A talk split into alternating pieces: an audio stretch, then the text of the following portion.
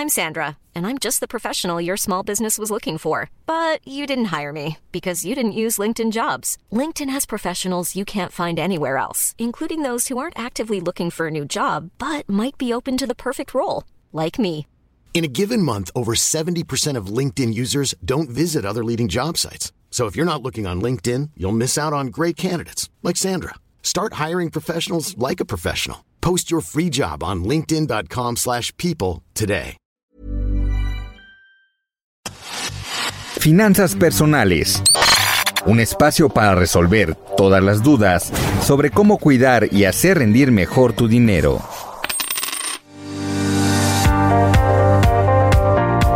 Bienvenidos a una edición más de Finanzas Personales, el podcast del Heraldo de México, donde te damos recomendaciones para empoderar tus finanzas y obtener tu libertad financiera.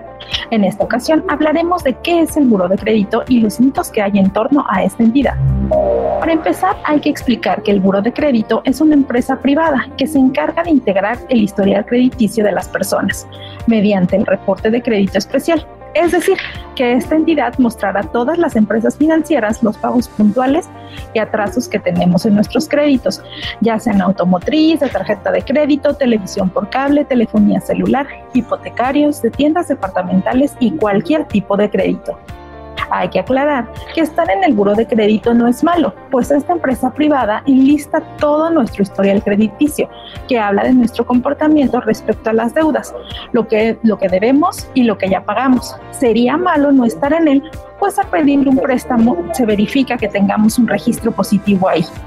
Entonces, ¿cómo funciona el buro de crédito? Lo que hace es tener un registro positivo y negativo que depende del comportamiento de nuestra deuda. Es decir, que si hay alguna demora de un pago, por lo tanto el buró tendría un registro negativo a la hora de solicitar un nuevo crédito.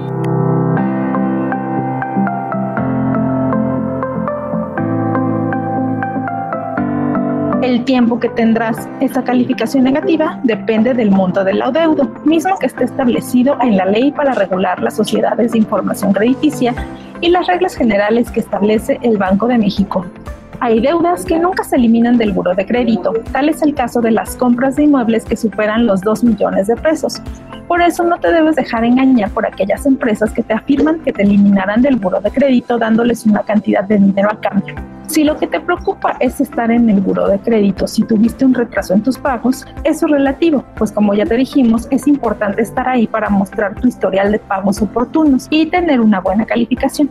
En caso de que te retrases, los plazos comienzan a correr a partir de que la institución donde tienes el crédito reporta un atraso y se elimina al liquidar el pago de la deuda.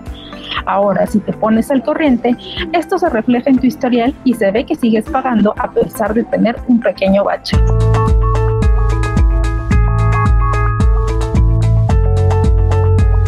Lo que debes evitar para tener un mal historial crediticio es no pagar a tiempo, comprar más de lo que puedes pagar, tener a tope la tarjeta de crédito, solicitar muchas tarjetas en un lapso corto o pagar el mínimo de tus deudas.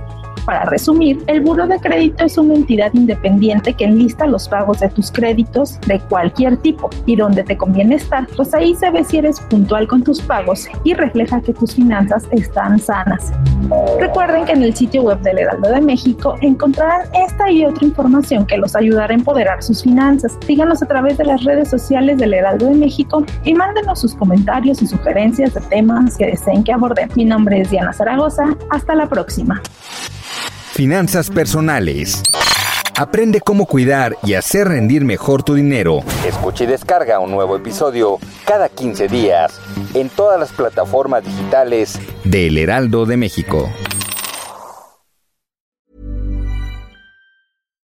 Deserves the best, and there's no better place to shop for Mother's Day than Whole Foods Market. They're your destination for unbeatable savings, from premium gifts to show-stopping flowers and irresistible desserts. Start by saving 33% with Prime on all body care and candles. Then get a 15-stem bunch of tulips for just $9.99 each with Prime. Round out Mom's menu with festive rosé, irresistible berry chantilly cake, and more special treats. Come celebrate Mother's Day at Whole Foods Market.